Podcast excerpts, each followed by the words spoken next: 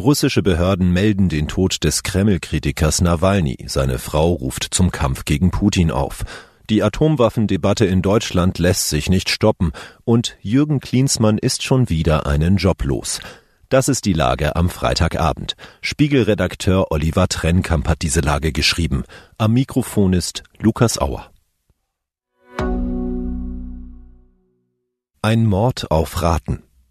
Russische Behörden melden am Mittag den Tod des Kreml-Kritikers Alexei Nawalny. Sein Anwalt und sein Team wollen den Tod zwar bisher nicht bestätigen, doch auch wenn sie allen Grund haben, Putins Regime zu misstrauen, am Kern der Nachricht dürfte sich nichts ändern, berichten Ann Dorit Boy und Christina Hebel. Der bekannteste, stärkste und charismatischste Gegner von Wladimir Putin ist Wochen vor der Präsidentschaftswahl in Haft gestorben. Nur wenig später tritt seine Frau Julia Nawalnaja bei der Münchner Sicherheitskonferenz ans Rednerpult, ringt um Fassung. Das Publikum applaudiert ihr stehend. Ich habe lange überlegt, ob ich hierher kommen oder direkt zu meinen Kindern fliegen soll, sagt sie. Aber dann habe ich überlegt, was Alexei an meiner Stelle tun würde, und ich bin sicher, er wäre hier. Wenn die schrecklichen Nachrichten wahr seien, dann möchte ich, dass Putin, sein ganzes Gefolge, Putins Freunde, seine Regierung wissen, dass sie für das, was sie unserem Land, meiner Familie und meinem Mann angetan haben, zur Rechenschaft gezogen werden, sagte Nawalnaja. Besiegen Sie das schreckliche Regime, das jetzt in Russland herrscht. Vor kurzem hatte Nawalny seine Anhänger ebenso wie andere Vertreter der liberalen Opposition dazu aufgerufen, am letzten Tag der Präsidentschaftswahl am 17. März um 12 Uhr mittags zu den Wahllokalen zu gehen. Millionen Menschen werden teilnehmen können, hieß es in einem Post auf Nawalnys Kanal beim Netzwerk X. Ob der Tod des Oppositionellen nun tatsächlich Millionen dazu bringt, seinem Aufruf zu folgen, ist unklar, schreiben Andorit und Christina. Hunderttausende wären angesichts der drohenden Haftstrafen schon ein Erfolg. Atomeinstieg jetzt? Braucht Deutschland eine eigene Atombombe? Eine Frage, die über Jahrzehnte tabu war, drängt plötzlich mit Macht auf die politische Agenda. Ein Team um meine Kollegen Martin Knobbe und René Pfister recherchierte, wie gefährlich eine zweite Amtszeit von Donald Trump werden könnte, der das Beistandsversprechen der NATO für Europa in Frage stellt.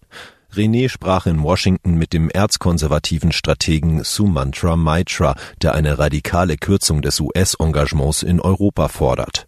Haben die Europäer wirklich geglaubt, dass die alte Sicherheitsarchitektur der NATO ewig Bestand haben wird? fragte Maitra. Martin recherchierte im Umfeld von Bundeskanzler Olaf Scholz, der eine Diskussion über einen europäischen Atomschirm bislang vermied. Auch wenn die Idee einer gesamteuropäischen Atombombe dystopisch scheint und unglaublich schwer zu realisieren wäre, ist es fahrlässig, sich einer Debatte erst gar nicht zu stellen, sagt Martin. Hard in Seoul Jürgen Klinsmann hat seinen Job als Trainer der Südkoreaner verloren, nachdem die Mannschaft im Asiencup gegen Jordanien rausflog. Als Lagerautor Oliver Trennkamp die Schlagzeile las, begann in seinem Kopf der vielleicht peinlichste Fußballsong zu laufen. Und dank Jürgen Klinsmanns großer Vision träumten wir dann doch vom Sieg und hatten ihn schon. Wir erheben dich aufs Neue auf den Fußballthron. Geh jetzt bitte nicht, wir verdoppeln deinen Lohn. Xavier Naidu bedankte sich 2006 mit diesen Holperreimen beim Teamchef der Sommermärchenmannschaft. Aber offenbar wurde Klinsmanns Anteil immer überschätzt. Markus Krämer aus dem Spiegel Sportresort sagt, Klinsmann war Motivator, zugegeben kein unwichtiges Element für einen Trainer, doch die taktischen Neuerungen im deutschen Spiel sollen auf Löw zurückgegangen sein. Ein Blick auf Klinsmanns Karrierestationen nach dem DFB-Engagement würde jeden Personalreferenten die Stirn runzeln lassen.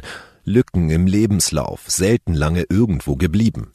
FC Bayern 2008 bis 2009, US-Nationalmannschaft 2011 bis 2016, wenige Wochen bei Hertha BSC im Winter 2019-2020.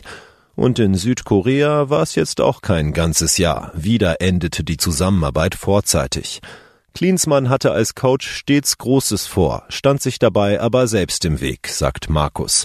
Klingt nach, hat sich stets bemüht. Was sonst noch wichtig ist. Fischereiverband droht Bußgeld. Der FDP-Bundestagsabgeordnete und Fischereipräsident Giro Hocker hat sich im Landwirtschaftsministerium für die Interessen seiner Klientel eingesetzt. Nun ist nach Spiegelinformationen ein Prüfverfahren gegen seinen Verband eingeleitet worden. Pergamon Museum wird mindestens 121 Millionen Euro teurer.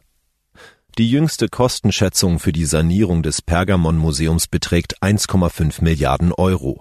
Wann die Museumsinsel fertig sein wird, wissen die Verantwortlichen nicht. Aufforstung bedroht afrikanische Savannen. Mit der Anpflanzung von Bäumen im großen Stil soll das Klima geschützt werden. Jetzt zeigen drei Wissenschaftlerinnen in einer Studie, die Projekte können unter Umständen mehr schaden als nützen. Soweit die Lage am Abend. Alle aktuellen Entwicklungen finden Sie auf spiegel.de. Wir melden uns hier wieder morgen früh mit der Lage am Morgen.